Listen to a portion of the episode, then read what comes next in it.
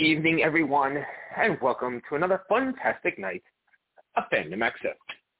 I am your ever yeah, faithful host, AJ. Greetings and salutations. So, short show tonight. Snowpiercer, 4400, Book of Boba Fett, and just me and Karen. Jamie is a little under the weather. So, here's Jamie. Karen, I mean. Yeah, I quit. Hello, it's Karen, not Hello, Jamie. Karen. Hello, Karen. I know, I corrected myself. I know, I know. How are you? Have a Good. good week? Yeah. Great. Well, Um, uh, yeah, short show, just three little shows to talk about tonight, um, and um, of varying quality. Um, Varying quality, I like. uh, that we can discuss. Yeah. So, what do you want to start with? Well, I know. That's 4400. Let's start with 4400. So, yeah. and uh, you're going to yeah. be shocked by what I have to say. You so it only took Don't 10 think you liked it. episodes. No, I, no, I didn't like it. But I didn't hate it. only took 10 episodes for me to say I didn't hate it. Because every episode before now, I've hated. Yes, Okay. I actually Yes. didn't hate it. I felt like, you know, while again we're not really getting, you know, still still not much sci-fi aspect. I felt that the character stories were somewhat realistic this week and kind of made actual sense and it kind of flowed in a in a logical pattern. Other than the, the scene that I hated, which was so stupid, was when uh the stuff with Jharrel where they were playing the loud music trying to get him to tell where his brother was and everything and it was like like this is the stupidest like do they think this shit works? And especially since he doesn't know where his brother is. I mean obviously he figured out at the end. But like Yeah. it was just it was so dumb and over the top. But I felt some other things were good. I liked I liked Logan and Andre working together. I thought that was pretty cool. Um, Mariah and her mom talking and finding you know a connection and a common ground. You know, there, were- there, there were things to like about it. I liked um, when uh, uh, what the heck the uh, the probation officer. I forget her name. when she Uh, told you know when, Shanice. When they got stuck. No, no, when- no, no. when she's they got stuck- Um. No, Anyway. whatever her name is. When they got stuck in the elevator and she told the Reverend to stick it. Um, Oh yeah. He's You know. like, "Are you gay?" That was kind of that was poor dialogue. Um. yeah. But yeah. Uh. That was kind of good. Yeah. Um, so they're collective, you know, there was good stuff, and so collectively, it made it so I didn't hate it. There wasn't anything so, other than the Jharrel stuff when he was being tortured. Um, that was the only thing that really bothered me. Everything else kind of felt natural, and it, it kind of made sense. You know, um, Yeah. I think it's funny. I think it's funny that Sorry. Keisha. I think it's Keisha funny that Mariah ha- Mariah has a crush on Mildred, um, Yeah. who is a psychopath. yeah. Yeah. But, totally. so what yeah. what did you think? Um, I mean, I thought it wasn't as terrible as usual, right? Um, uh, I, I- you know, I, I, I rather agree that the, I don't know, I don't know if the story went anywhere this week or not. Like, um, so Jharrel's storyline did go somewhere. I feel like these people living in this hotel, it just goes on and on and on, and nothing ever really happens in that hotel. I did not buy Mhm. at all the scene with Shanice and Andre um, so they're in bed together. They're now like officially dating and like having sleepovers or whatever, right?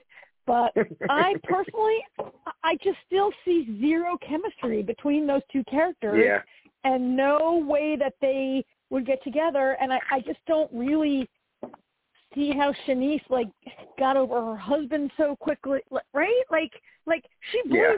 and like the next day blooped back and her 15 years have gone for her husband or whatever. And she, I just don't buy them and I just don't see where like the benefit of that relationship for the show or what it's doing for the show or anything. I mean, I guess it keeps Shanice the lawyer in the hotel because she didn't sign a contract, but she's staying anyway, right? But I don't know. I mean, yeah, I don't, I don't I, see it either. I mean, the whole thing with the government. I actually Googled to see if DHS really can hold a U.S. citizen on U.S. soil without charges. Like I thought the reason they were keeping all these people in Guantanamo was to get them off U.S. soil so they could violate the law. But a couple things I read, I think may, I think really DHS can hold you indefinitely without a lawyer, which is horrible, and we Hmm. need to change that law. Okay, so first of all, we should all be protesting that law. It's what I read. It's the internet, so whatever, right? Um, but I think I think DHS can get around habeas corpus, habeas corpus, but I don't really know. Anyway, it was ridiculous that they they've got him captured for. I mean, they're playing that music for like sleep deprivation. And I'm like, what? Has he been in there like an hour? Like he only was arrested for like a very short amount of time, right? Um, and they're like doing sleep deprivation, but then they bring him there. The whole thing was dumb and like, where's your brother? Where's your brother? So Yeah, it was so awful. on the, it was awful. On the other hand, I appreciate that the brother storyline is actually maybe going somewhere. This, I think this flashback was overdue, and they should have given us this flashback like five episodes ago, where we see that the brother, the missing brother, whose name is whatever his name is, mm, not Mateo. His name is I forget his name. Jharrel's brother, who's been missing, um, uh, apparently is like a brilliant scientist or a brilliant. Like I thought he was a hacker, but no, he seems to be some other kind of scientist or something. Um, because he was talking about the Fibonacci sequence, and I was like, "Oh, I'm thinking of Lost." Um, So I actually I. felt like actually felt like that whole thing, if this was lost ten years ago, would have been accompanied by like a fake website, a bunch of stuff, all of us going down the rabbit hole, googling and everything, right? Um, but apparently, Jharrel's brother is some kind of scientist who was working for the government, and, and I guess it's going to turn out that he knows something about what's going on. And maybe it's not going to be aliens after all. Maybe it's not aliens. Maybe might- it's a bad yeah, I'm science thinking- experiment. I, I'm thinking he might even have something to do with it in general. Right. I did fig- I did c- call it that he was going to. I mean, I didn't call it to you last week, but I called it during the episode. I'm like, oh, he's going to be invisible. It's going to turn out that his power I've been-. But I thought I, I thought I said that a couple weeks ago. I mentioned that I thought Maybe I did. felt like he might be invisible because because these That he was in the things keep showing up and invisible. And nobody's seen you know no, these things keep showing up but nobody's seen him do anything. Like how does he you know nobody saw anybody in the hallway but there's you know he's got more numbers on the on the on the wall. Yeah. I kind of thought for a minute, I wonder if it's going to turn out that he's like permanently invisible and can't show himself. But no, his power is, which is an Yeah. that's the best power so far, definitely. Yeah. Um, I also thought Uh, that maybe you know that maybe he was kind of stuck. At first, when they when he was like, "Oh, we got to look in between the numbers," I was thinking that he was like kind of caught in a limbo, like he was back, but like he could like kind of like Yeah. he was like in between here and there, and he could kind of move in between. I thought, but it's right. just He was in the upside too well. down or something. Yeah. Some, something something Um, like that. Yeah. Yeah. So I, I think I think the flashback about the brother. I wish I knew his name. It starts with an M. It's not Mateo because that was the tattoo said Mateo. I also called that when they showed the Mateo was his tattoo. I was like, oh, Yeah, Mateo Yeah, was the their father's name. name. I kind of Um, called that too as soon as they showed it. I'm like, Marcus, yeah, Manny, Marcus? Manny, Manny, no, Manny, Manny, Manny, Manny. Manny, yeah. I was like, gee, that tattoo Manny, is a close-up that could really be on anybody's body, right? It was just a close-up of this tattoo. And I was like, oh, that's not going to be his tattoo or he's going to have it removed or whatever. And sure enough, that's what happened. Um, but I feel like I wish I'd known a few weeks ago that Manny was like a brilliant scientist that worked for the government uh, because it all seemed kind of to come out of Well, actually, he refuses to seems- work for the government. Okay, yeah, but um it all was like sort of came out very suddenly this week in a way that I felt like uh, maybe they should have let us have that. Like maybe the story would have I don't know. yeah, Um but his whole detention yeah was very stupid. And like Yeah. why would he not immediately be calling reporters and being like, "Guess what? The government held me like without, you know, like I don't know. That all was kind yeah of well, log- logic doesn't always fit into the show. Um, yeah. And we got we got confirmation of one thing though. COVID Th- COVID that's- exists in this in this show. Oh yes, yes. The whole flashback was all COVID, right? Like he Yeah. was living with Manny to help with his COVID. Yeah. Although it did exist, Which we now, I mean, all these people in the hotel and no masks, right? Like, there's nobody. Yeah. Like, And you know what? Not for Um, nothing. You would think that the people in the hotel would definitely want to have masks on because most of them, ha- you know, I mean, especially the people from like the 50s and stuff. Well, the people from the 50s, they're going to definitely, if they get exposed, they're done. You know what I mean? Yeah. Like anybody, yeah, an- anybody pre, you know, 2000 is, is kind of screwed. yeah, and potentially is not vaccinated against other stuff. Come to think of it. And I mean, um, So honestly, Yeah. I don't like shows implementing COVID unless it's going to adhere to the storyline because otherwise it can't be realistic because like Mhm. um I don't know if you ever watched Superstore. Um there was a comedy on NBC about these people that worked in like a Walmart type place and yeah, they implemented COVID into the storyline, and they it was beautiful. Like everybody was walking around with masks all the time, except for the employees. Like when you see them in the break room and stuff, everybody's taking their masks off. You know, it was very realistic as far as what it's like working in retail during this whole COVID thing. You know, but when they were on the floor, they had their masks on all the time. You know, so it was it, it made That's sense. cool. Doing shows like like like this and Big Sky, how it, we think there might have been COVID, but we weren't sure. You know, because you yeah, see people in the background with masks on. It, it was, you know, same thing with the beginning of this until now. They're, you know, now they're verifying that there was COVID, yeah, which yeah.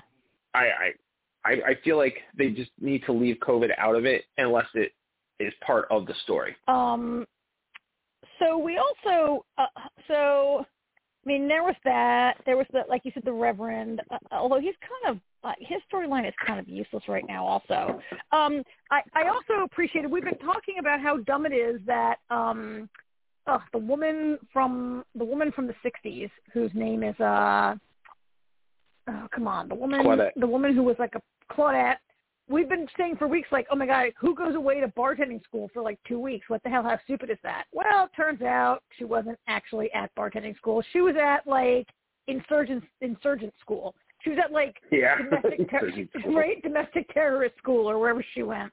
She went to some place where she learned how to make. I- I don't think she learned how to make tear gas in the fifties. I think she learned how to make tear gas at this place she was at. Right.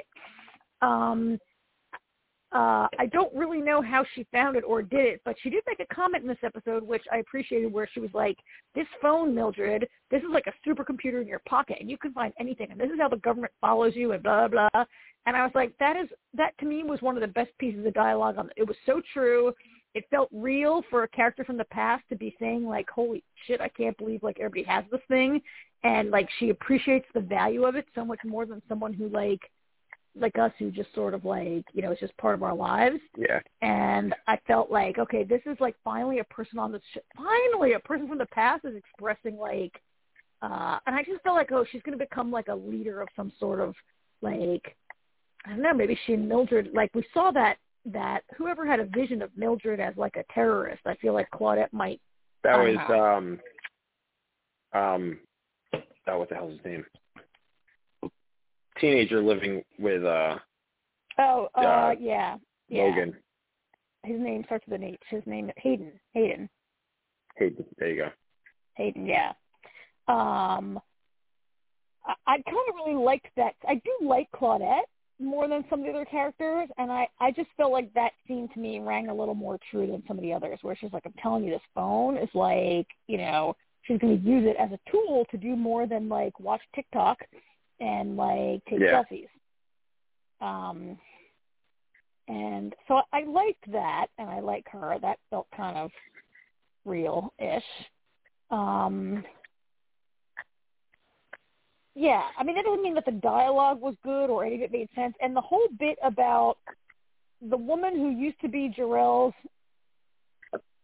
partner,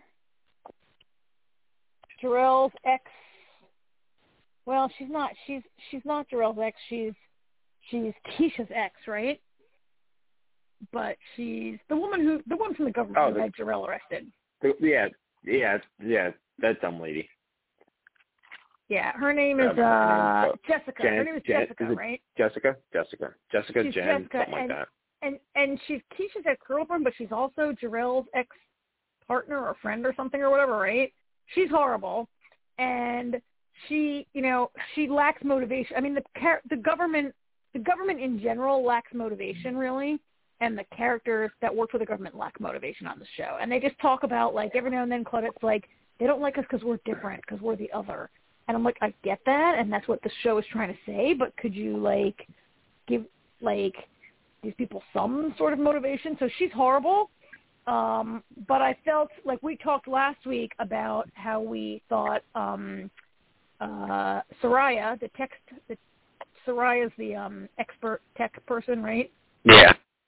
we talked last week how I was like, there's no, Jimmy was like, oh, I'm so mad that she's bad. I'm like, she's not bad. She's faking it, right? And she was so mean this week that I'm like, oh, come on. She's definitely a good guy. And then in the end, she like lets on to Jharrel Yeah. that she's on their side, right? Yeah. So, I mean, I guess I appreciate that that's out and we don't have to like debate that or worry about that for very long. Yeah, you know what? Um, The funny thing was, but until that moment, like I was still on the fence. Like I, I, it's funny actually because I was with, totally with you last week that she was part, you know, that she was playing both sides, and then watching this episode, I'm like, wait, is, she really like against them? I'm like, I was like, and then you know, cause, uh, honestly, that that whole everything in those scenes were terrible. Like her entire, she's like, I know how to break them, and then her entire thing, argue, you know, her arguing with him and trying to like get him to understand. She's like, you're not paying attention. Like just Yeah. that whole thing, like to to me, it was obvious what she was doing. And if Jessica's watching it the whole time, Jessica's clearly an awful agent because she Yeah. should have picked up on that. Like it, it was so Oh, yeah. blatantly obvious that the fact that she didn't pick up on it tells me that Jessica's actually a really, really bad agent. Like yeah. she shouldn't be an agent. She's like, you Like I don't know where she went. I don't. I don't. I I don't know where she went to her agent school, Yeah. but she she failed. Yes, and also like, okay, we're not watching this show because it's a realistic like police or crime drama. But Well, at the end, when Jharrel when Jharrel oh so easily steals the book, I'm like, he's being held at DHS, and they're gonna let him leave Yeah. without searching him, and just let him get out with this piece of evidence, right? Like, I know it's TV, and and you know it's just TV. It's we're not, TV. but really, like it's yeah, but it's bad TV. Um, so, uh, and then like there's Mildred. So Mildred, Mildred is a disturbed individual, I think, right? Like Oh, you Mildred. think? Go ahead. no, no. I was I was you said Mildred's a disturbed individual, and I said you think. Oh, you think yeah. Well, and like Mildred clearly. shows up. Mildred shows up to ask Claudette for help, right? And then Claudette's like, "All right, I'll help you." Um, and then Claudette's gonna cut her hair, and Mildred's like, "Don't touch me! Don't touch me!" And starts screaming and screaming. But did you see how she like scrunched up her face? She was trying to use her power to hurt Claudette. Yeah. Don't you think? oh yeah. Yep. Yes. I'm like, wait a minute, you're a total jerk, and why would anybody help you get your powers back? Because she really, But you know what? I mean, I got to she say, really is to be fair, yes, she is. But to be fair, is she like that now because of what the government did to her? From all, you know, from the way they, you know, how they held her against her will and everything. Because she w- she didn't seem like that, you know, before when you first meet her. She was very demure and kind of kind, and it seems like her time at Ipsy Med, um, Lipsy Med. Can they just call it the hospital? I know, I that's why I said it like that because I know how much you love it. I Um, know. it just I feel like her time there um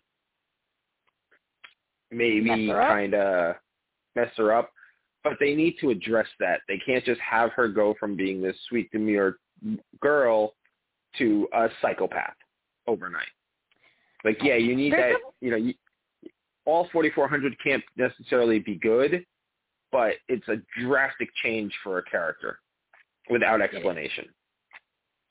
There's more to find out about her because, um first of all, isn't she a twin? Didn't she say she's a twin at some point?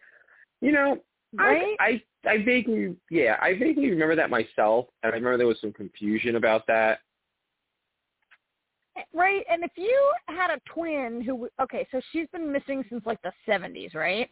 But if like your twin showed up after the '70s, like wouldn't like I, I just the number of people who, so nobody on this show has any family at all interested in them except um Shanice.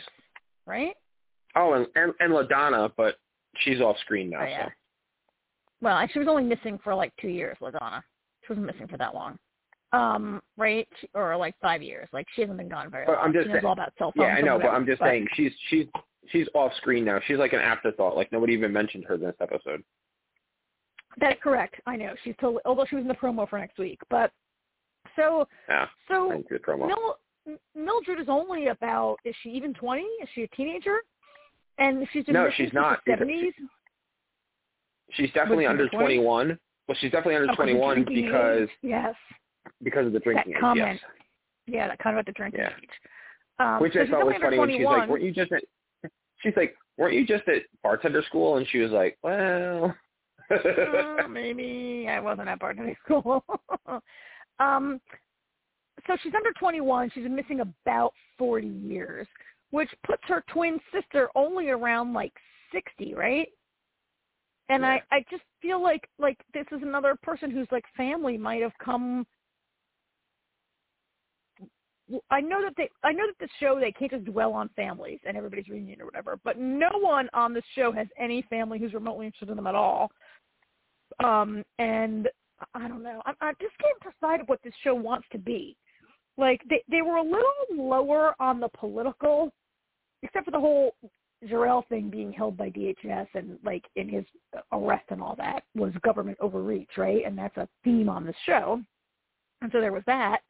But like this trying to be political commentary? Is it trying to be a science fiction show? Is there a mystery here? Is there a mystery here that we're ever going to see? Uh, maybe not, right? Like, are we ever gonna? I know we I think complain about that's what every week that we're not we're not Yeah. seeing enough powers.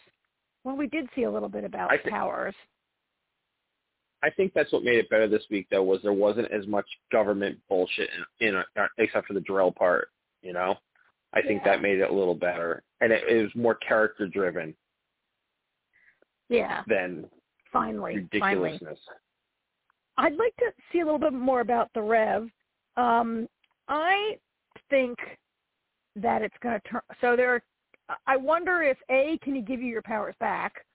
Because someone Yeah. like so we I saw he this week that to. like Mildred really wants her powers back, right? But Shanice was saying how nice it is not to have powers, and I wonder if he can give them back. Or we talked last week.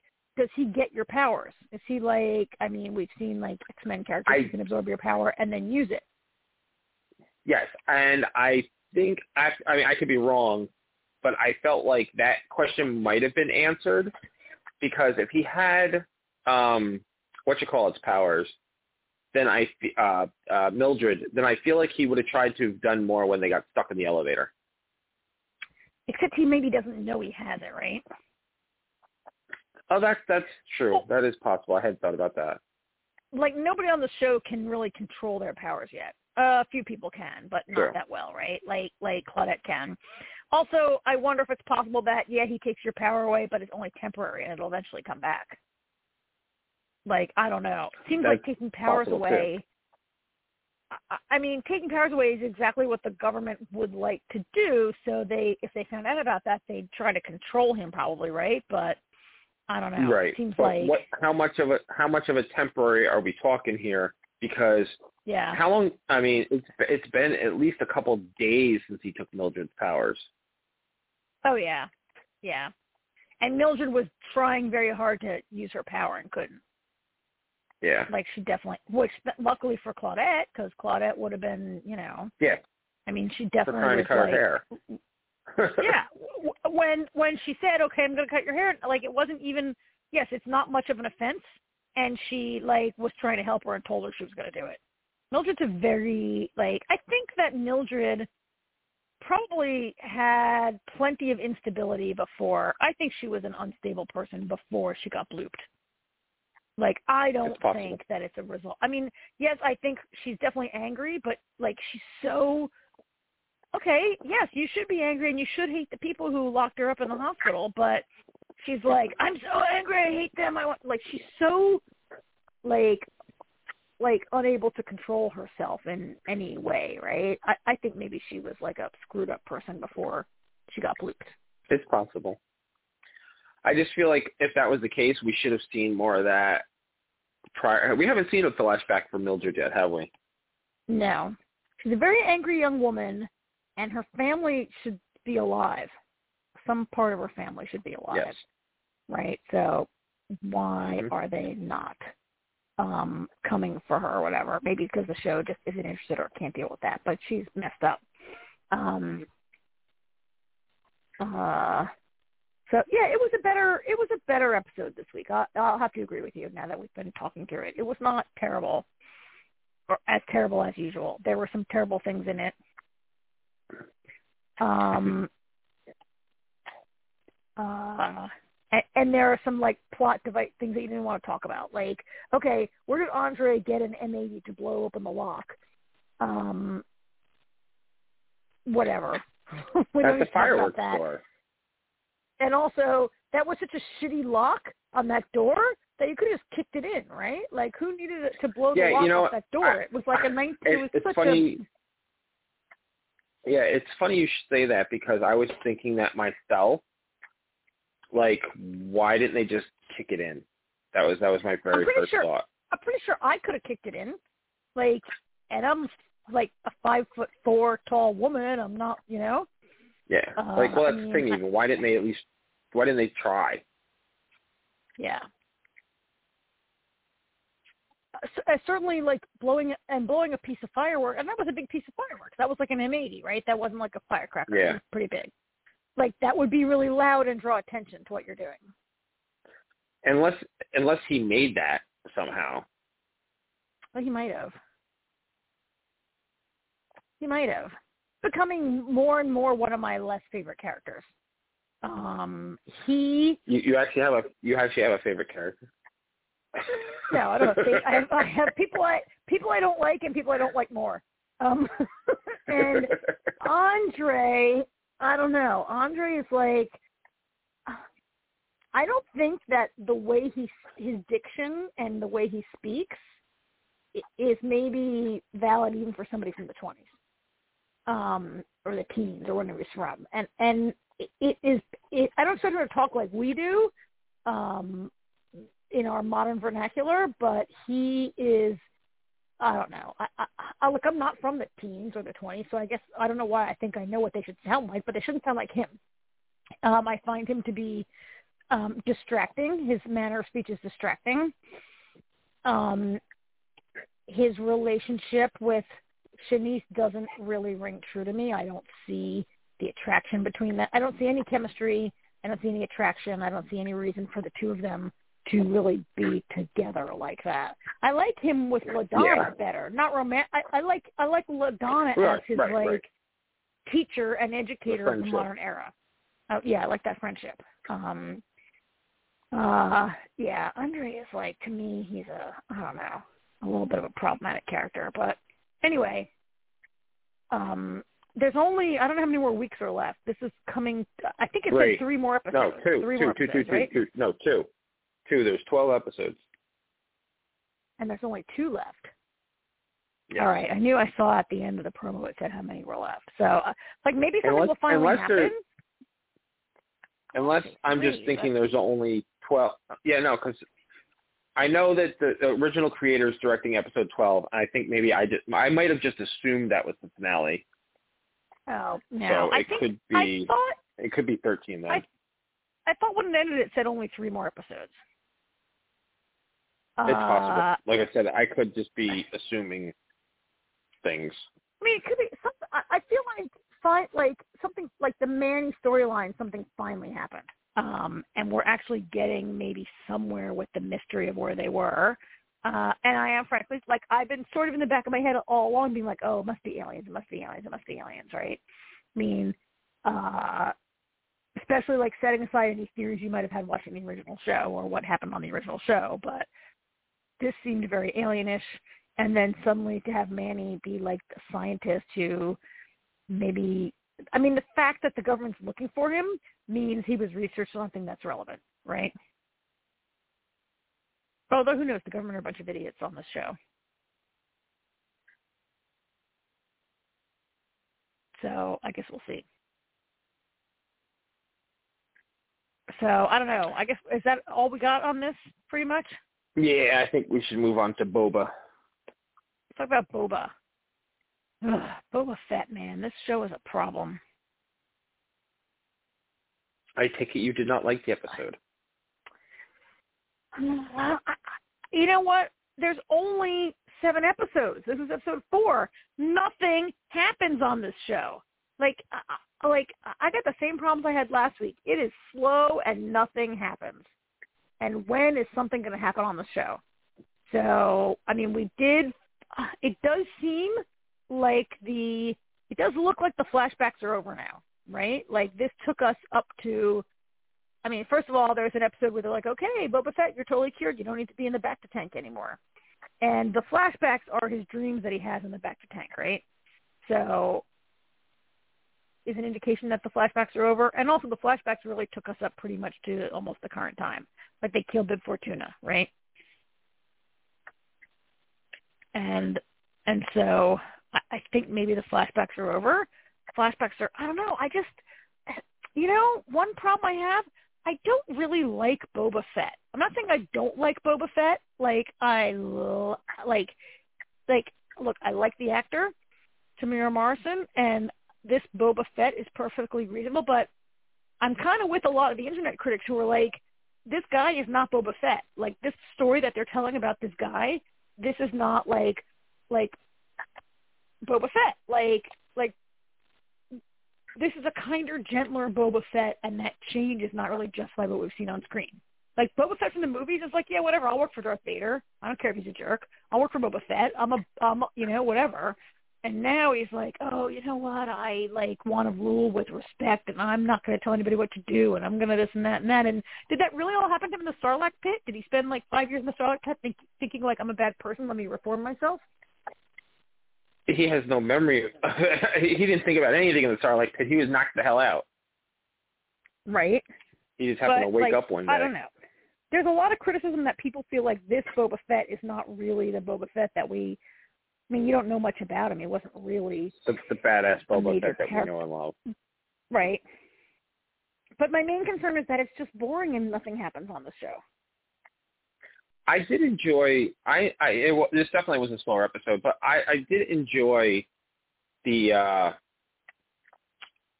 the backstory um in this episode because you know we see how him and Fennec got together. Um Yes. You know, we knew they had a history, but we didn't know the specifics of it until now. Right. So, so I, he I thought finds that was her very good. basically after she gets shot in the gut in the Mandalorian. And and you don't Yeah. know who found her Which- and now I mean we knew what we suspected that it was Boba who found her, right? Right. Which I don't know if you caught it, but when he sees that flash in the sky, the Mandalorian music plays, and then he investigates, and Yeah. that's when he finds. That's when he finds Fennec. When he finds Fennec, yeah. Yeah, So I thought that was kind of cool. And then at the end of the episode, when he was talking about, you know, finding people to fight the Pikes, the Vandal, and she's like, well, you know, she's like, for the right price, she's like, I know people. And then Mandalorian music plays again. Yeah. So we might see Ginger and Ginger So I'm wondering, I'm, I'm wondering. I'm wondering, yeah. Well, not only that, but I wonder, um, because it's been, it's been accidentally announced that uh, Katee Sackhoff's character of um, Bo-Katan is getting a spin-off show also. Oh, really? Like she's kind of interesting. I'd watch that. She's Yeah, that, um, I guess. Yeah, there was um, there somebody, you know, inside the studio tweeted out congratulations to her, and then it was quickly removed. Oh. And I guess Ming Wan then she congratulated Katee also, and then she was told, you know, then there was she was told to remove her post because you know she went off of the post she saw, you know, it, it, that's why I gotta love, you love the internet now, you know. One person screws Yeah. up, everybody sees it, so other people chime in, then they then they get in trouble for saying anything also because they, you know. It's, So you know what? I, I, it. I blame the studios themselves though, because yeah. you, you got to go around and, tell and tell your people, hey, listen, th- nobody say nothing. Yeah. This is a secret. Don't let it out. Yeah. It only takes one person. Right. Just ask Tom Hol- just ask Tom Holland and Mark Ruffalo. Right. So maybe the Mandalorian's not coming on. Maybe it's um Bo-Katan that's coming on. Yeah. I, yeah, This it could be be, them. Or it could be both. You know, there could there could be a bunch of and there's and there's another. I don't know how much you've read, and I'm not going to say it on the podcast here, but there is another Star Wars alum that is rumored to be making a cameo at some point this season. Well, I mean, these Star Wars shows are big on that. Um, the guest stars and the cameos, which is great. I mean, I'm happy to see them. This is This show if, needs if this it. is true. This, if this is true, this is a big, huge one. So, bigger. Well, not bigger than like Luke Skywalker being on the Mandalorian, but um, Not as big, but damn close. Eh, some might some might think it's bigger. well, I've heard Depends on some people speculate that could it be Depends on who Kira you- from who- Solo. depends on who you like Um, in the Star Wars universe. Yeah. Well, I mean, at any rate, they need something. I, I find, like, I'm finding that Boba Fett is kind of a boring character. Like, the kinder, gentler Boba Fett is not that interesting a guy. And I thought that, like, I don't understand what Boba's doing when Boba goes to meet with the other crime families, and he's like, all right, like, let's have a temporary truce to go against the Pike Syndicate. And they're all like, yeah, no, we're good. We're good. We're, we're, you know. And then he's like, okay, well, just don't go against me then and I'll fight them all by myself, and I'll do you all this big favor and get rid of them, but don't go against me. And they're like, um, yeah, okay.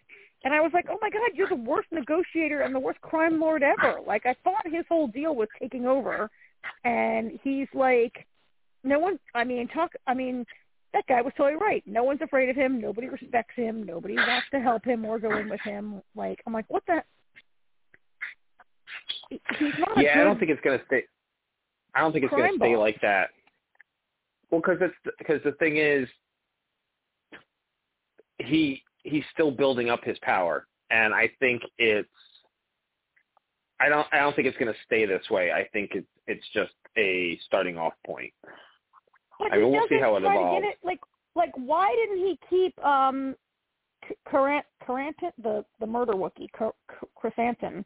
Why didn't he keep Chrysanthemum? Right, that's his name. Um, Well, he did. like I don't know. No, he didn't. He let him go and let him walk away, and he only comes in like this week when, like, he hires him this week. I don't know why he didn't.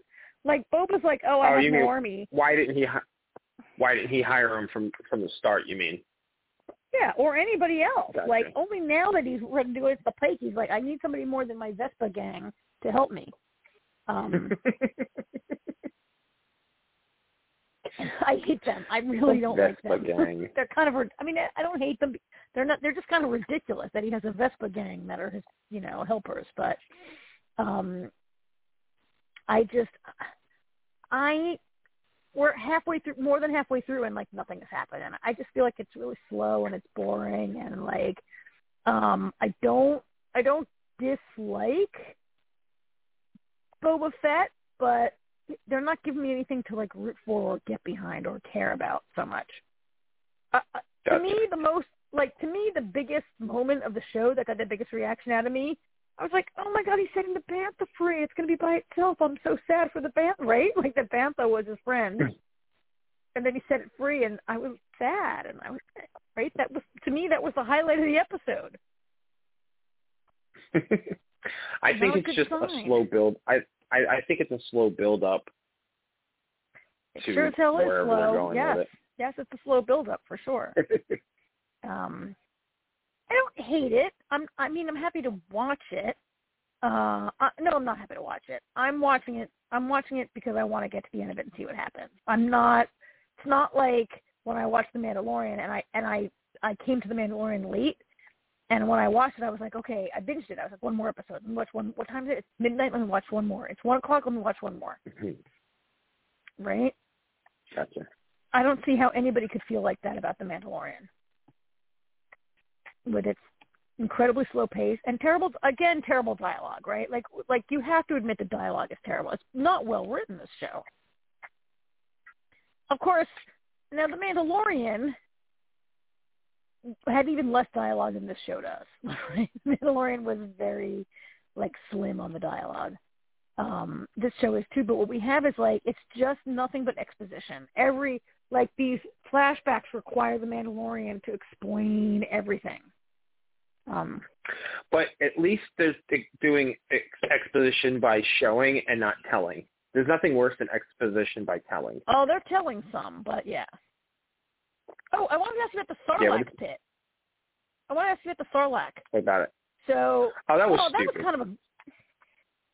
Well, it was stupid. That I didn't like. Because, first of all, why do you think his armor's in there? He crawled out of the That's Sarlacc exact, pit wearing well, his armor, right?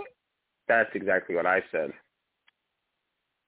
Like, okay, I could believe maybe that he had, like, does he have memory loss that he doesn't remember the Jawa stripping him of his, the Jawas took it, right? Um, yeah, or, that's exactly what I was thinking.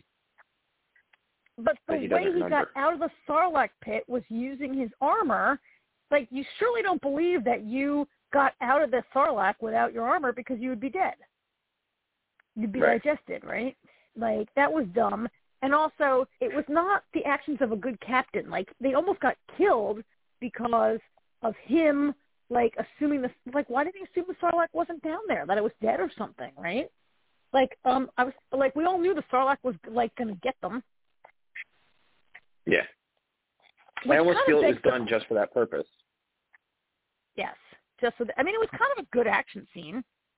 Um, Yeah, but that's what I'm saying. I think I feel like it was done for the sake of the action. and not for any narrative that made any sense. Right. Yeah, and it, it further begs the question, like, why does Fennec? So Fennec is is, I mean, I like Fennec. Fennec is more and more a favorite character of mine, I think, and and I'd probably watch a whole show about her because she never talks, but she just like one word or a look from her like says volumes, right? Um, I can't Yeah. really figure out why she's staying with Boba.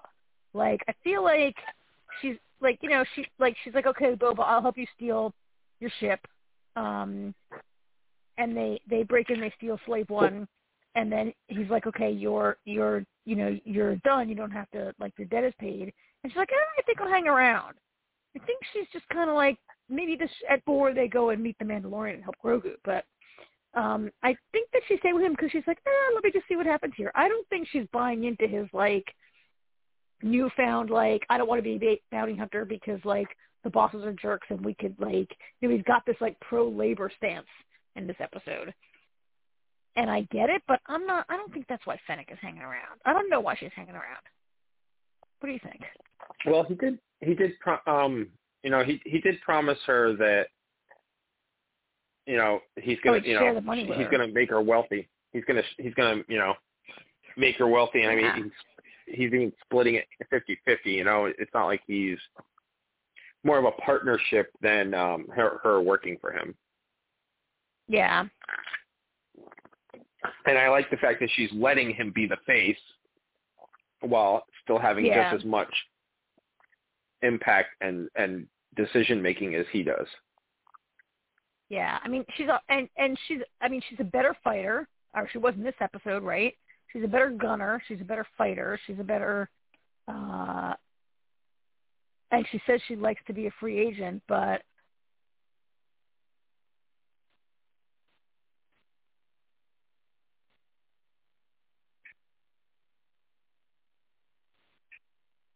You still there? I seem to have lost Karen. Doesn't say the call drop though. Did I? oh, apologies. Excuse me. I seem to have either, or maybe I lost the call. Nope, I'm still connected. I'm sure she'll call. Nope, there she is.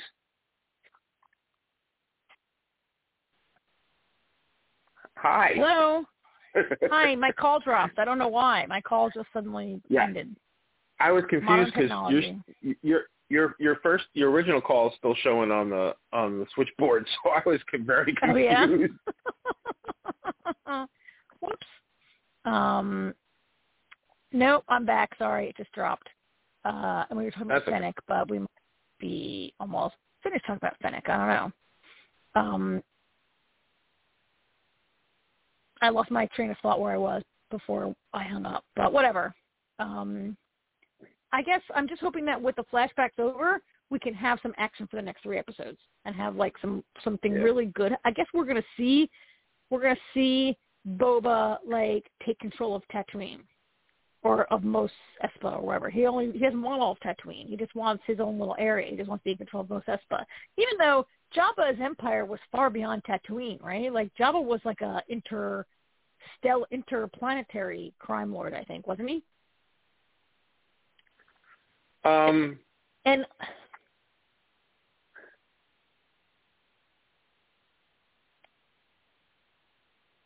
maybe not.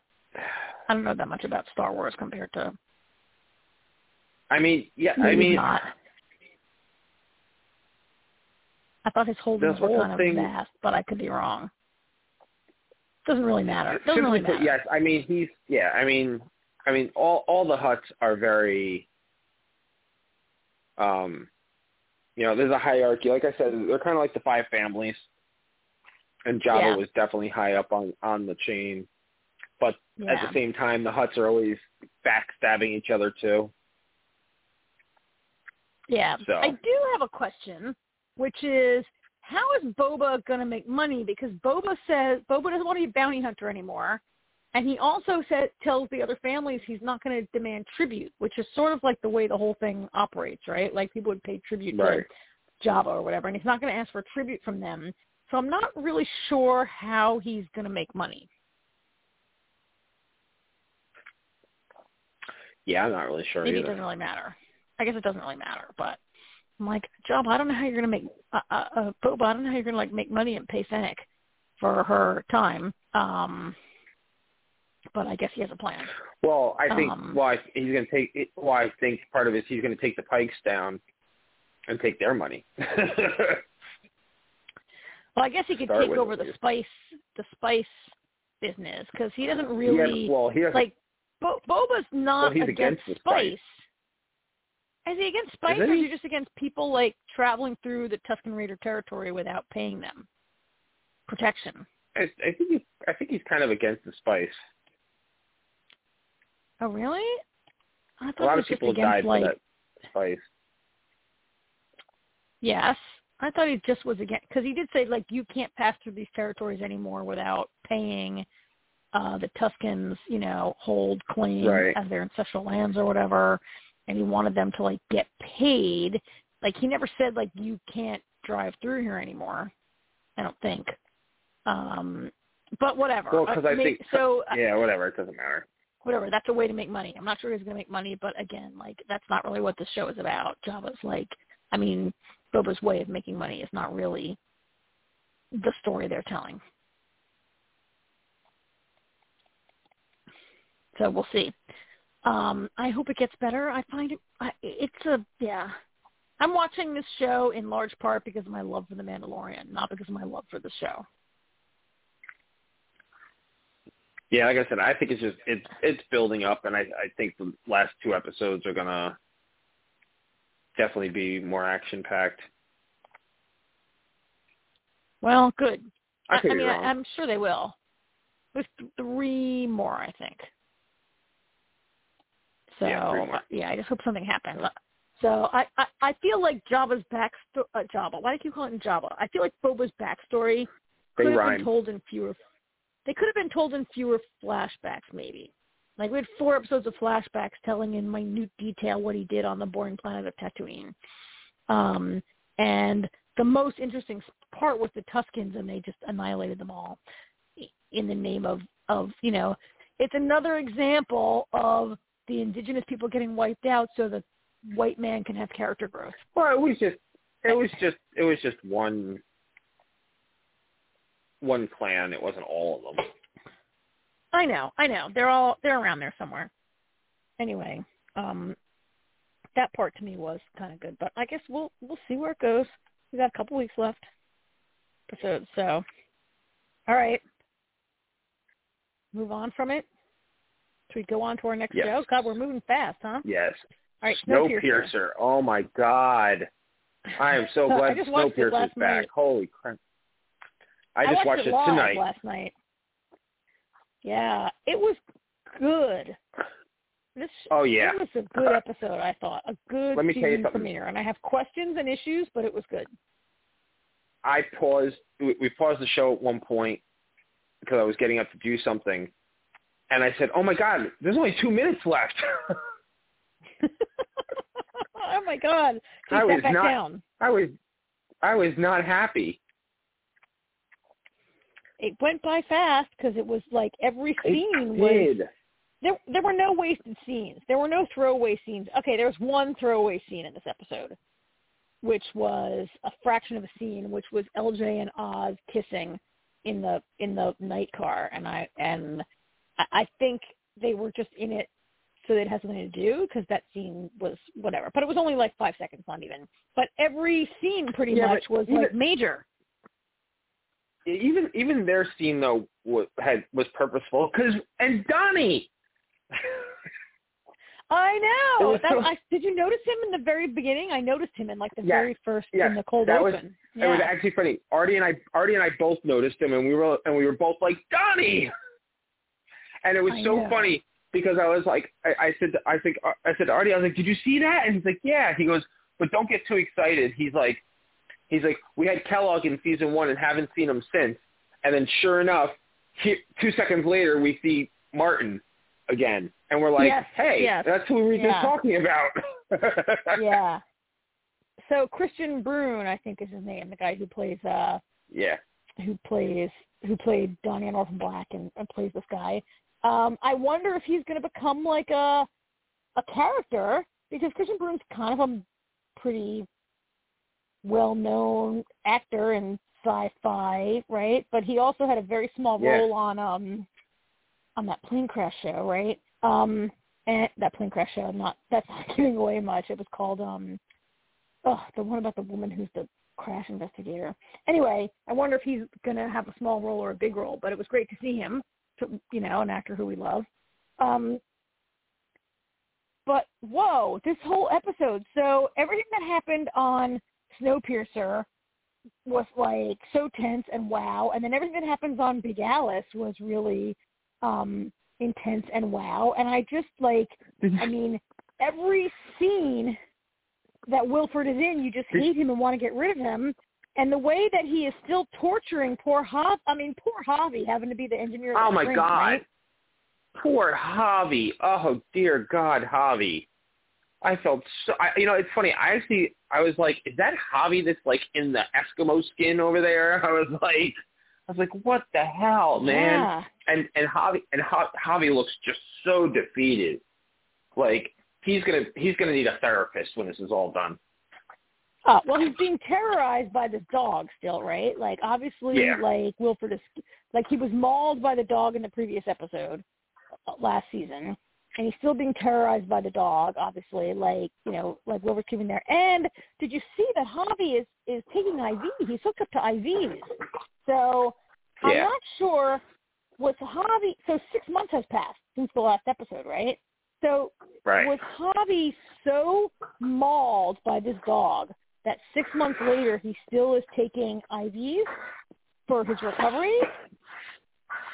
But then I was like, I that's guess. what I thought. But then I thought, then after a while I thought, I wonder if like they're drugging him to keep him like compliant or whatever. But then I thought, no, you wouldn't do that with IVs, right? You just like give him a shot or a pill or whatever. Like, is that like is he still taking like intravenous medication because like he's so fucked up don't from being bitten by the dog?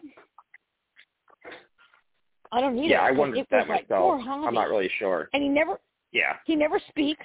He never once he says like yes sir or something, right? He never Yeah. speaks. He never, about you know. when he asked about the cream, and he's like, "No, I haven't, sir." Yeah. And Wilford and this dog are like like right by him. Like Wilford is a sadistic SOB. Oh yeah. I mean, You know what? did Did you hear um when um uh what's his face there? Oh my God, the main character drawing a blank. Andre. When Andre, Andre. is doing the o- opening monologue, he called it Wilford's Gulag. The train. He didn't call it Big Alice. He he uh, he goes how, however many cars long on Wilford's Gulag, and I was like, oh my God, that was great. Yeah. Yeah, it says like something like it's something like 1023 cars long now because now there are Yeah, something. two trains are yeah. Yeah. Um uh yeah, that was I mean it really is, right? Like like they show how everyone now everyone now is totally like so Big Alice it's freezing cold on Big Alice. Um and everyone's working all the time um in some role to like keep the train moving, right? There's no like there's no more of this like waiting first class and whatever. Everybody seems to be like it really is like a gulag, right? I mean, Yeah, it's, well, it's he called- really you know, like it is one it is one train now, which is what is one one class, which is funny because that's what they were fighting for in the first place, and now they kind of have that. But yeah. is it really one class when Wilford's in charge? hmm I know, right? 'Cause they have the kind of like one class, but it's it's but and it's a terrible class. Yeah. There is no. I mean, Wilford, I guess, is is cutting up steak for his dog, which I don't know where he's getting steak Yeah. now because I thought all the cattle were killed. But he's cutting up steak for his dog, and everyone else is like can't take a bath, is freezing to death, is like starving, right? Like, I mean, that's so Wilford, but I mean, I I, think I love I love that Ruth Mhm. is leading the resistance. Of all people, I just her character arc has been great. It really And has because she just- was like one of the she was like the number one person who was like so like into Wilford, right? Oh yeah, Yeah, I mean, her character arc And she might have had the been incredible. she might she might have she might have had the best line of the episode when they get found out and they move up to the first class car and they go through the dining room and everything's exactly how it was six months ago and she's like oh my god couldn't kevin clean up Yeah. yeah. Mm, yeah, that was hilarious. She's, I mean, she can't like, she can't change her spots, right?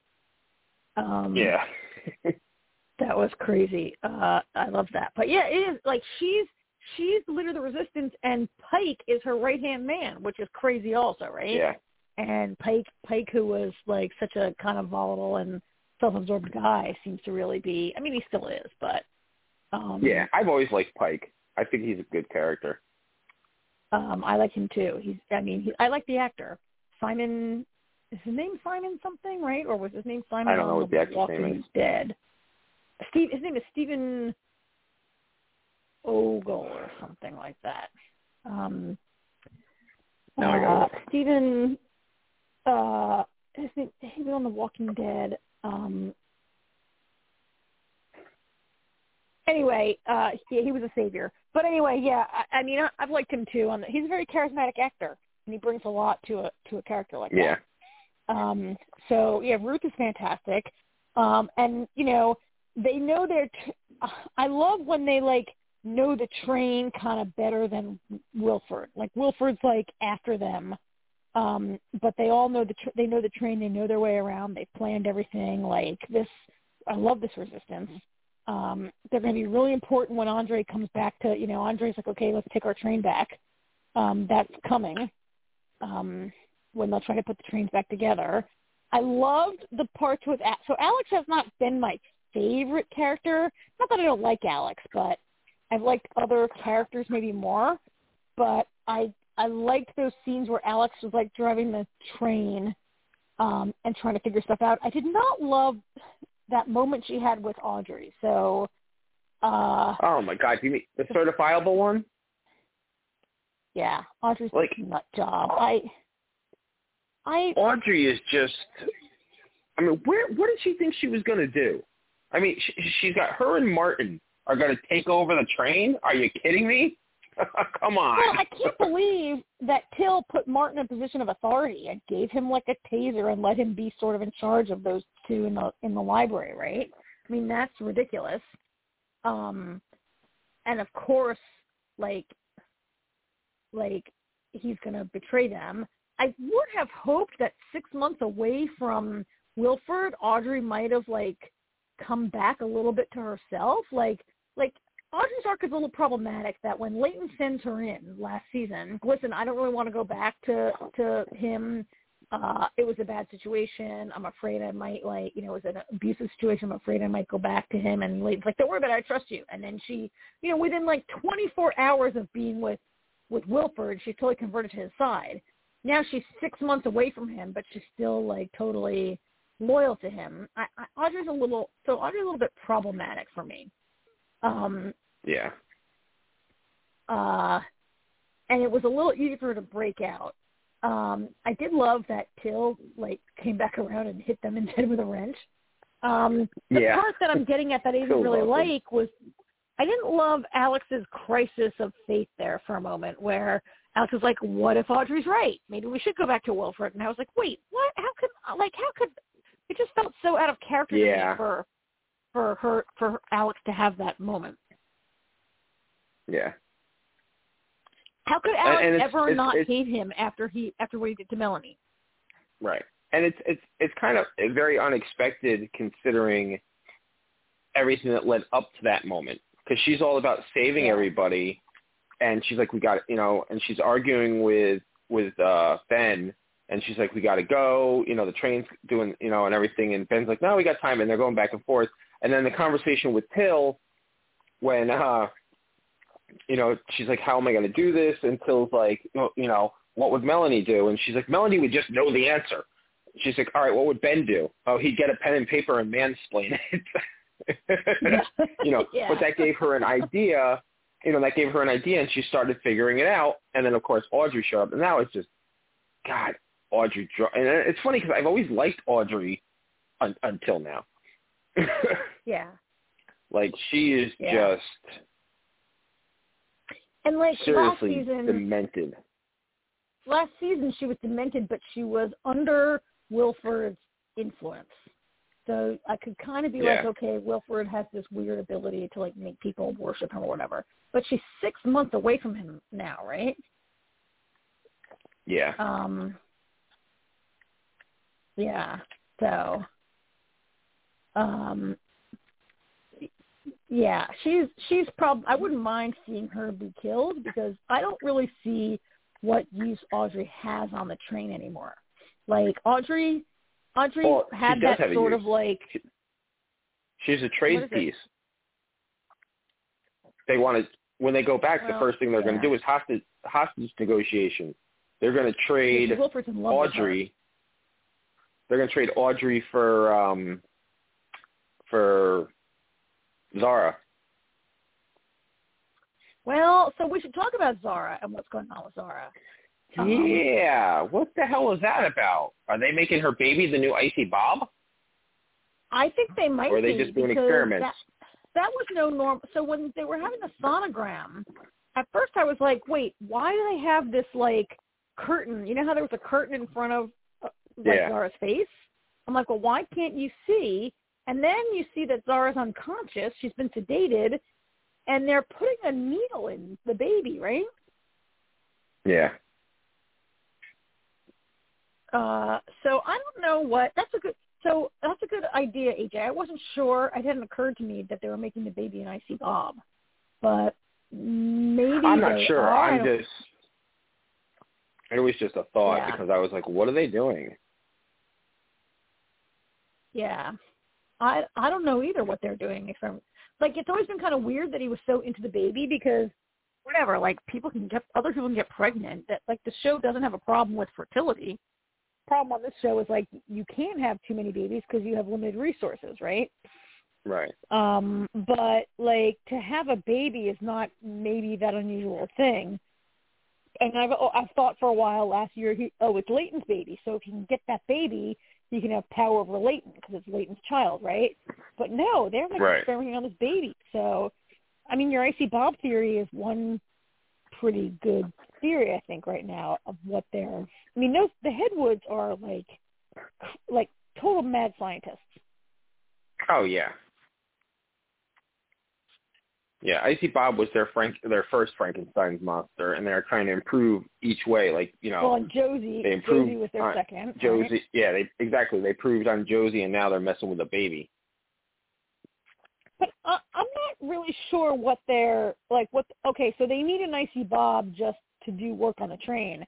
I mean, I think I'm I'm with the argument that Layton made last year that that Wilford doesn't want to get off the train. Like Wilford has a great life and is like the dictator of a country aboard this train. And should the world Yeah. get like part of the reason he doesn't want Melanie to be right is because if the world got warmer and then get off the train, he loses control, right?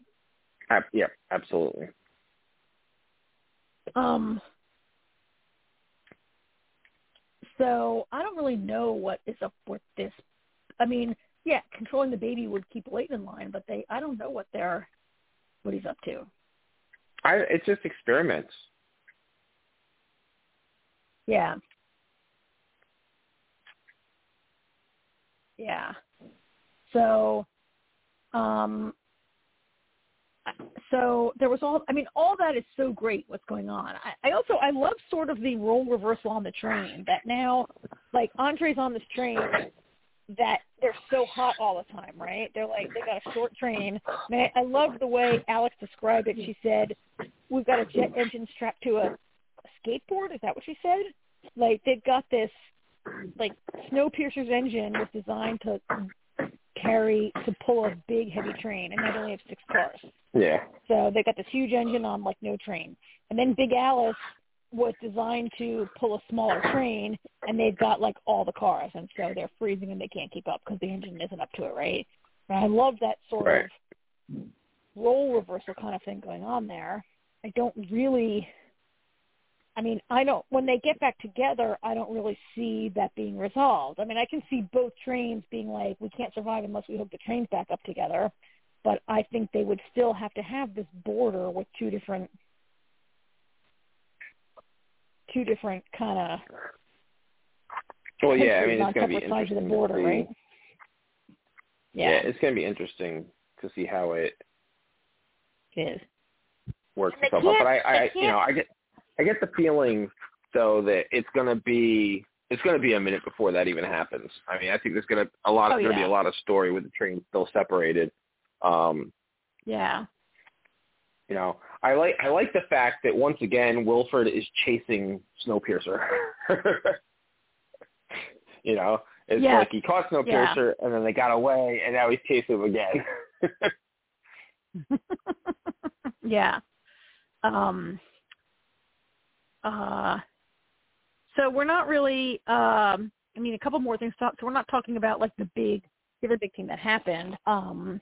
And uh. Other stuff on the train, I guess. I mean, so we saw that. Um. t- That scene where, um, I think his name is Simon on the Pike on the show. Stephen Ogg is the actor. Pike. He, Yeah, he, he gives somebody a shower, a bath token as a reward. oh yes. And and they're found out, although they don't find out Pike, right? Like they don't give up where they got it from because Pike. So their punishment is that they're going to have raw sewage thrown on them, which is disgusting and horrible. Um, but Pike throws the first bucket, which they didn't find out that it was Pike, right? Like it's the woman who was in the bath No. and the guy who was the water master are the two people who are being they didn't out Pike either one of them. Um Yeah, no, they just chose I him to be the first to throw yeah. the sewage. It just so happened that he was the first, and and happens that he's the like second command of the resistance. Um, I mean, that was very that was very Kevinish kind of punishment, I think, because Kevin is, I mean, Kevin is kind of like Ruth used to be, but to the nth extreme, right? Like Kevin is is is way well, Kevin's than broken. Ruth ever was. Well, yeah, Mhm, Kevin's also mhm. broken because of the whole Mhm. suicide scene. Yeah, yeah. I mean, his devotion to to Wilford was like beyond anything. Um, but he also was very like, I mean, so the way Ruth was so inter, I mean, the way Ruth was so into order and and a perfect veneer, a veneer of perfection over everything, right? Like I can see Yeah. why Kevin Kevin's even more like that, and why throwing sludge on. I mean, your your penalty, your crime was trying to get clean, so your punishment is being like filthy. Um, it was a I don't know, it was kind of a weird scene, and I could see like that's very Wilfordish also because Wilford's Wilford also was very much about appearances, right? Like he wanted to have this beautiful train Yeah. that everything would seem perfect. Um, and then all the third class in the back of the house stuff like exists to like there's a whole underbelly of the train that allows everything to happen without anybody seeing it. Yeah, well, there's a lot more to that train than you know what most people Yeah. get to. I mean, we saw that when they Yeah. were traipsing through trying to get Well- away once they were outed. Oh yeah, and that's that's kind of actually what allows them allows the the resistance to happen, right? Like the resistance Yeah. could never happen without all these like underground kind of parts of the train. So Yeah. Um, I thought that was great though when the woman that was had taken the bath, um, when they're you know they're about to you know the sewage on her, she's like she goes like it, it was worth it. Go ahead, do it. you Yeah. know, like yeah, it was so worth it. yeah, yeah. Who knows the last time any of them got a bath? Um, Yeah. especially a hot bath. Yeah. You know, that you know what was- I I love mean, about it though. You know, it continues to be hilarious where they're like, "Oh, because they took a bath, they're taking away from you," you know, and, and everything. But you, you go back, you think Wilford's feeding his dog steak, Yep. and you know, like, Yeah. Is it really them taking a bath really that much of a big deal? Yeah, right? Like, I- mean, I know that they don't have heat, but like, is it really that big a deal? Isn't it like, I mean, it's a great, obviously it was a great morale booster for her. Um, and like, it doesn't really, Wilford's like instinct is always to be cruel and harsh and, and like, yeah, what is the big deal if somebody like gets a bath? even if it's only as a reward once in a while or whatever. I I mean he he yeah. I I, I don't even know where I mean, granted, this, granted, granted, it was a resistance reward, but so he's Yeah. trying to cut down yeah, the but resistance. still, right? Yeah. Um, and their problem is, I think they can't go fast enough and generate enough power to heat, right? Like the like the engine was designed to carry fewer cars, and they can't put power into the heating because they got to put power into dragging a thousand cars. Right. I think is what's going on there, yeah. So, I mean, we had this other kind of big thing is is when they left the train, when Layton and Ben, Bennett, Bennett and Layton and Josie end up leaving the train to go on this little mission, right? Like Bennett is taking core samples, which seems like a bad idea. Like, like really? I mean, I know there's only like 12 people on, on I think they have six cars, right? Snowpiercer's pulling only six cars, don't I, think, remember. right now. And there's only like maybe a dozen people. But of all people to send outside, should you send the only guy who? I mean, I know Alex can drive the train also, but anyway, Bennett goes out there. And Bennett falls. They're in North Korea, and Bennett falls in a hole, and they have to go out and rescue him. So there was all that scene. So what did you think of all that part? Um, I liked all that. I mean, because you, you you know we're already seeing that Melanie's definitely right. You know, there's there's fresh snow on the ground, you know. hmm So I mean, what they're doing is is essentially, you know, the you know the future. Yeah. Um, so there's that. Um, you know, and it's funny as he's walking, I'm like, this he's gonna fall through something. I was like, he can't fall through the ice Mhm. or anything. I was like, there's. I was like, he's walking on something. I was like, so we need to uh something ain't right here. And then of course he falls through. Um, but the whole point of it is, um, when late, you know, when Andre goes down to save him, and, and you know, and actually that, that whole scene pissed me off actually a little bit because I kept saying I was like, you, dude, you've got like eight minutes left of air. You need to, you know, you just told Josie you're right behind her, and you decide to fucking investigate instead. And I'm like, why, why are we investigating? You know, get out of there and come and come back. Come back another time. You don't have time for this. You know, I mean, if he hadn't yeah. you know, run into this other person, then he's dead. You know, I mean, granted, I Yeah, see something glow hot, look that something red and glowing. I'm I'm just gonna investigate too, and I get that.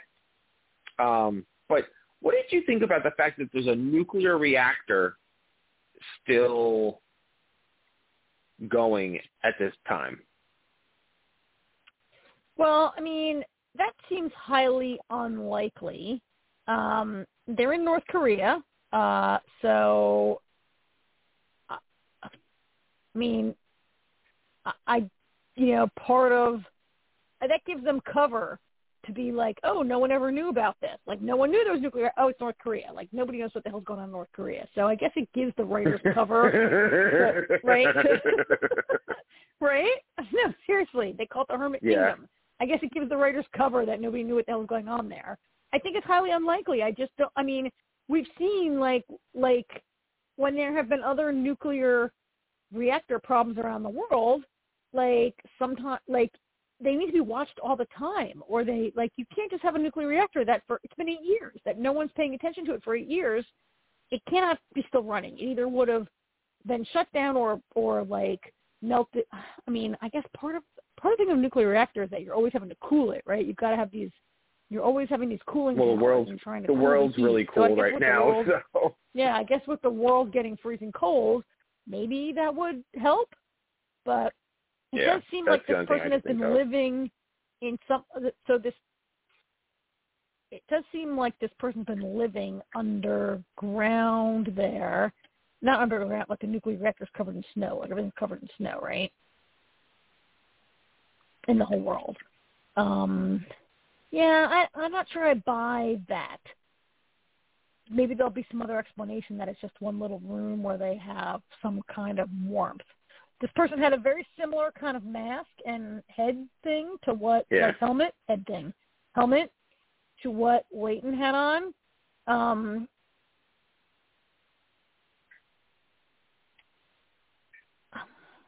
I don't know. I mean, so there's a survivor. So Layton brought this person onto the train. It's a woman, right? And Layton has Yep. brought her onto the train. It's funny because when they were coming back, um, someone Josie says there's yes, there's one person, right? But it's two people. Like I didn't really follow that so much, but wait, anyway, this what do you person is. Oh no, that was when that was when Josie was coming back with Bennett, and Alex is like, "There's two of them. There's two of them, right?" Somebody's looking out the window and being like, "There's one of them. There's two of them." I can't remember exactly what I saw there. yeah, and they were saying, yeah, they were, yeah, there was, there was like, it's only two of them. There should have been three. Oh, okay. because it was just. Josie yeah, and Ben. Two of them. There should have been three because it was just Josie and yeah. Um. Okay, so Layton eventually comes back. So there's that whole business where Layton's running, as you said, he's running out of air, he's running out of air, and he's like, "Oh, let me keep investigating," which is crazy because yeah, the like the likelihood that he would find anybody is zero. Like, okay, he found somebody, Exactly. right? But you're not going to find it. It's been eight years since the world froze, and you're not going to find anybody. Uh, and he heard a noise. It's probably a rat or something. Um, that's I funny. Artie, said the same thing. Artie said it's probably a rat again. I was like, no, there's definitely been, there's definitely been somebody there this time. hmm I also am not really sure why, if you lived alone for eight years underground and a person came, why is your reaction to try to kill them? Why is your reaction not to be like, "Holy shit, there's Well- other people alive! Thank God! Hello, hello." it's it's actually it's actually funny because I have the perfect answer to that because that was the first thing I said. I said even if he finds it, I think whoever this person is, they're not going to be helpful because they're going to be batshit crazy. They've been living alone this whole time. They're nuts. Right. They are gone. Have you ever seen the movie Moon with uh Sam Rockwell? No. you can't be isolated like that for that period of time and not go crazy. It's just it's it's impossible. yeah, nobody can be stuck by themselves for that long and not just lose their friggin' mind. Now, maybe there were Okay. other people with her. Maybe there were other people with her that's you know, and they all slowly died off, and now she's alone, and maybe she's been only been alone for a short time. But if she, but if she's been alone for any significant amount of time, I I, I would attack somebody too because she's nuts. Plain and simple. Okay, I, I can't, mean- you know. That's a that's a decent argument because like why wouldn't you be like you know, it's not like a walking dead situation where there are bands of dangerous people walking around and you've got to like care Right. of yourself. This person has been alone and thinks everyone on the planet is dead. Probably, right? Yeah. Although if you, I mean, uh, of course, here's the other part. If Snowpiercer goes around the world once a year or once every nine months or long it takes that to happen, right? They're pretty near the train tracks. Like, has this person seen Snowpiercer go by once a year for years? That's a that's a good question. Fair question. and been like, oh, there's that train and those people again. I don't know. But, I mean, yours is a good answer because I was thinking this person should be kind of happy um, to see someone, but apparently was not. Um, almost beats the shit out of Layton. Um, and then he brings on the train. So I um I mean we knew it wasn't Melanie because they're in North Korea and Melanie didn't No. walk to North Korea Well, faster than actually- the train to get there. Well, not only that, I, I, I didn't realize they were in Korea at first. Um, when we were watching it, it took me a minute to realize that. But I said, I said to Artie, I was like, I swear to God, if this is Melanie, I'm gonna be pissed because it should not be. Because Nope. I'm sorry, I was like, I this can't be a show where we run around and just happen to run into our people everywhere. I was like, that's just not happening. I was like, d- no. Yeah. I was like, no. Yeah, and you're right. I was There's like, no that is that, that not be allowed. Yep. And so it's not her. Um it, I mean, it remains to be seen if she's dead because Jennifer Connelly still You know- appears on the poster, I think. Does she really? Yeah, I think Jennifer Connelly has been in like and you know, and she and she yeah, I, I think she's been in the pro I think I've Here's- seen her in like the poster. Here, here's here's my Jennifer Connelly problem. I, I I know you and I both are very no body, no dead. But Yeah. this, given given the circumstance that we're in, I can't just be like that. I don't know if that applies here, simply because of our conditions. How did she leave? How did she survive? She, you know what I mean? Right. She had a suit that would protect her for a certain amount of time, but it's not like she could walk down the road to the Starbucks and and and stay warm for a minute and then continue on. You know, Right. she had put someplace she could have stayed warm, and she chose to you know make it for the. But she also found that pocket. So, and and she left a, a a a suicide note. You know, so unless she left the suicide note assuming that she wouldn't survive and was going to take a risk doing something, like for all we know, she there was more tunnels in there, and she went through the tunnels and and didn't leave. I don't remember if they had Yeah. footprints leaving, you know, see her footprints leaving or anything. Um,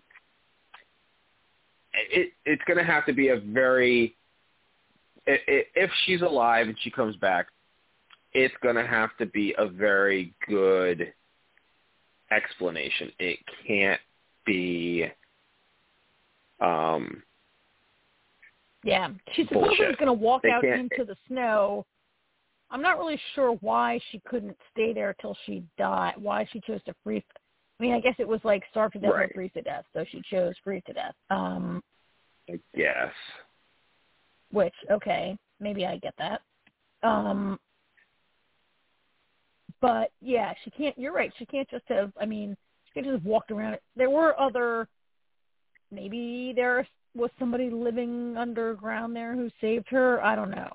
I mean, I think you're right. She she should be dead. Story and the fact that they've introduced another survivor. So there's this survivor that Layton found, um, which proves there's a warm place. They don't need Melanie to prove that they're a warm place where people can survive, right? Granted, this wasn't naturally Right. warm. This was a nuclear reactor or a nuclear powered whatever. But Yeah. so, But what do you think the, about what happened? from last season, we Go ahead. uh, just real quick, we did discover there are there are pockets of warm air Yes. Where you I mean, can her survive. data her data shows there should be warm warming places around the Earth. Yes. Um, and I did notice that one of those you can see in the map that one of those places is sort of like um, it looks like northwest. It looks like the Sahel area of Africa when I look at that map, right? It's sort of like You paid more attention to that map than I did. Yeah. well, I have. I looked at that map. And then, so we have this thing that happens where Layton is knocked unconscious and he has a vision, which pissed me off. I mean, you know that pissed me off that I hate visions. Oh my god. Um, I hate, right? Like, that really made me, I, I don't like visions. I- don't like mystical mumbo jumbo. I don't like, yeah, that bothers me. No, I know. Um, actually, I had a good time with the vision because when you see that You tree, I said, I, I said, I saw the tree and I was like, ah, the tree of life. and Artie and Artie just gave me this sideways look, like he was really annoyed with me for saying. He's like, Oh what? yes, because because that's what So it's going to be, right? It bothered me that he, yeah.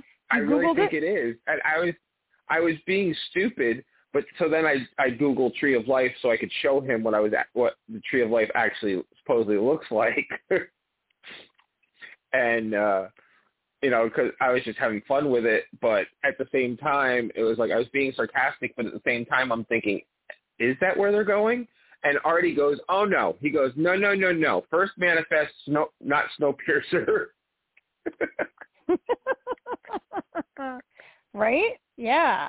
I mean, that tree, it, it looked, and it didn't look like any kind of real tree, right? It did have that sort of No. tree of life look about it. It didn't look like any like legit like specimen of a tree that actually grows, right? Um, yeah. So I, I feel like, I mean, I hope it's not. So he was running out of air, and he has this vision of this tree growing in a in a sort of desert-y kind of looking area, right? Um.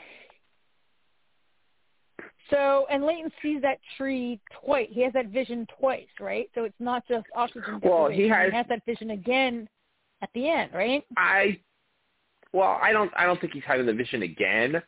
I think he has the vision when from oxygen deprivation and then I think later he's just thinking about it.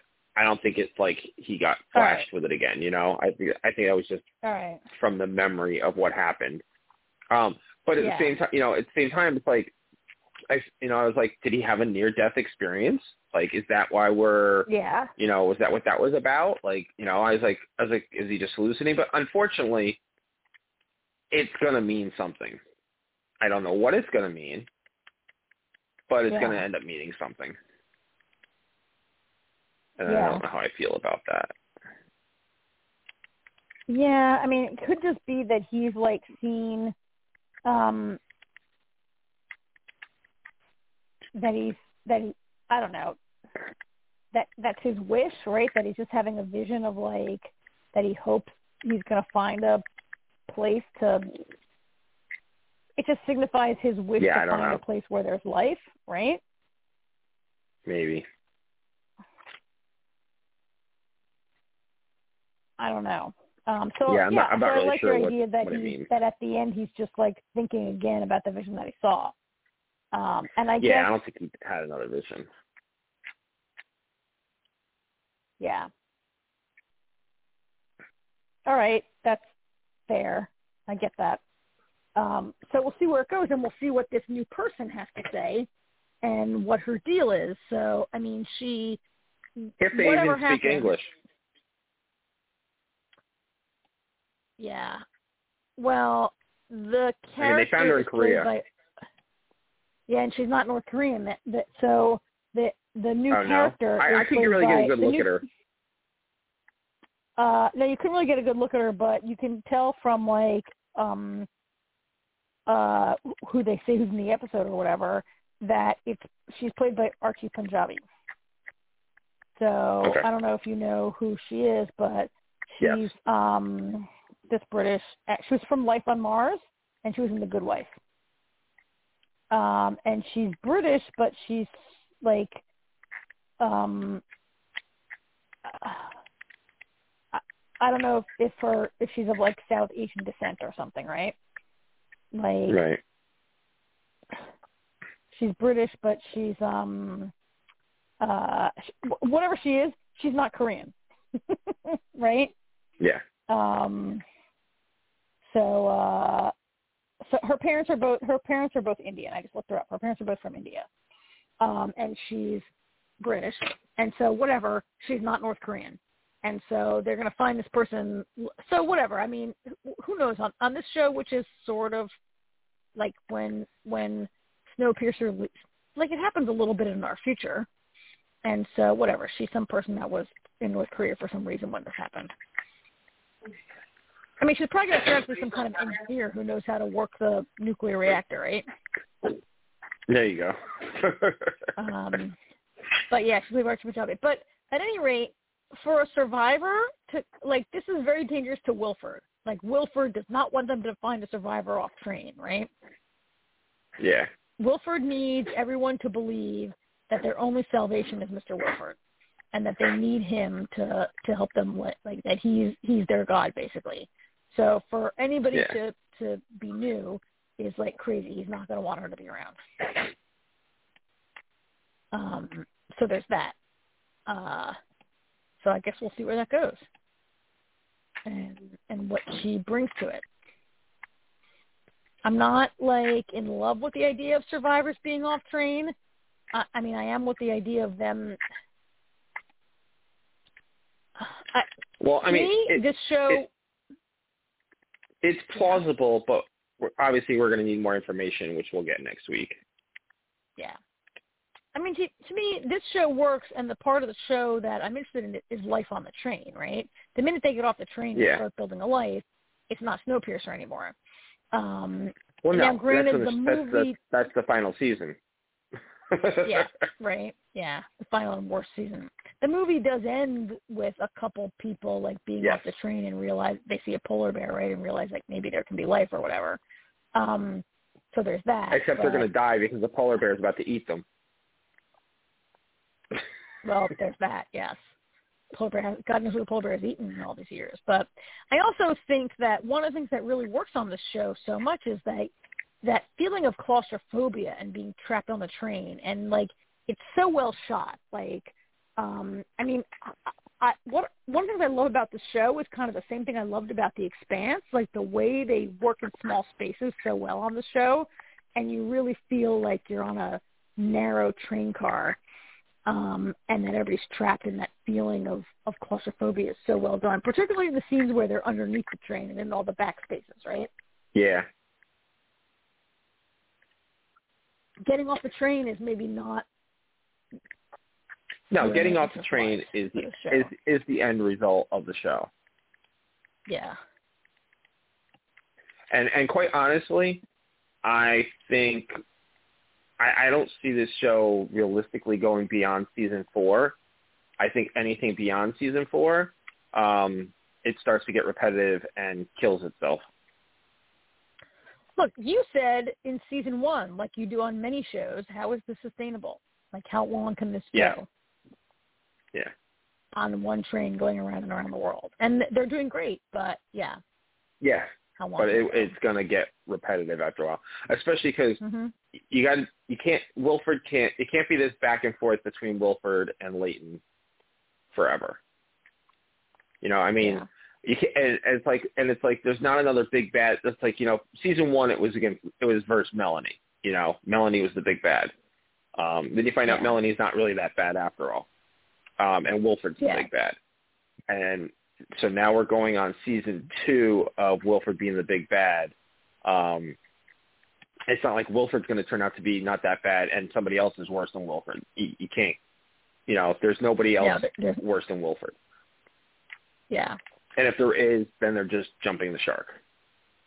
yeah, yeah. You're right. Nothing can be worse than him. So it's got to culminate with his downfall or something. So yeah, maybe Yeah. another season. Well, I, I you know what, and uh, the- I think the most beautiful way to do it, and I don't obviously I don't know how they're going to, you know, how it's going to end. Um, you don't even kill Wilford. Wilford survives the whole thing, but then they get off the train because they prove that you can survive, and that's the worst thing that can happen to Wilford. Like the realization Oh, yeah. that he, you know, you can have your train now. We're going to get off here, and uh, you, you have fun with your train. Like I think that would be worse than death for Wilford. Oh, I agree with you. Because it's all about control for him and having these people who Yeah, who he believes worship him and some of them do.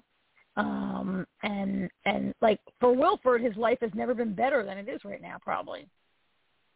If you're an insane yeah, billionaire egomaniac. dictator. Yeah. Train dictator. that's a new That's what he is. Uh so all right, well I thought it, it's off to a great start, huh? It was a good season premiere. Yeah, oh yeah. Like I said, Artie and I were like, "Oh my god, I can't believe it's over already!" Like it was so good. Yeah. It quite. That's how you start a season. That was it was that was really Mhm. great. Yeah, I mean, I definitely can't wait to Um, watch more and see what happens next week.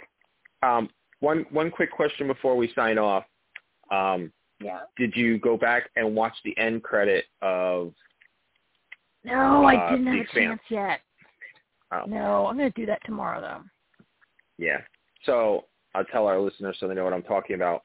Um, I read an article, um, or uh, more actually, it was more of an interview with the showrunner, and she mentioned that there was a little something extra that they put into the credits that most people probably didn't catch, which was the um, the uh, the uh, the the yeah the ring entities coming to life. Um, and it's nothing major. It's just kind of like a just a little cool visual thing. Um, but if you you know if you know what you're looking for, then it's like, oh my god, that was kind of cool. You know, it's uh, like again, it's nothing major. It's just like a little, you know, here you go. Here's one last thing. We we, we finished the show before you guys wanted us to, so here you go. Here's a little something That's cool for you. also because that's a thing that was talked about. And, you know, when Naomi's like, we can bring the ring entities to life and, like, you know, get rid of Marco, Yeah, Marco, and, and, and Jim or somebody was like, but wait, like, didn't you say it would be really, da- what if we bring the ring entities out and then they don't want to go back? right? right. like and like that was just a chance they have to take so like the ring entities waking up permanently would be maybe a bad thing so that's Yeah. kind of cool and maybe a hint to what's to come when we read these books Yes. so we'll see i'm going to go back and, and, check it out and I have confidence. sure. I, I know I've and and I know we've always been like I'm not really sure because neither one of us have read the books and everything, but the there it makes sense why they ended in season six with given what they were doing, um, because there is a 30 year jump between book six and seven. So it's like we got you know we want more, but we got the ending of this part of the story, so it wasn't all right because awful. all of our ended. characters will be I mean, they'll be much, much older and maybe not at, I mean Yes. who knows what's gonna happen, but they won't be maybe as active as they oh, are. Well, yeah, I mean you figure for you figure well whole, you know you figure everybody's probably in what their late 30s, early 40s. So our characters Now. are you know late sixties, early seventies. When Oh, and Chrisjen is much older, right? So Chrisjen would be an Yeah, elderly Chrisjen. lady. Chrisjen's gonna be sit, Chrisjen's gonna be sitting in her rocking chair, still telling people to fuck off. yeah.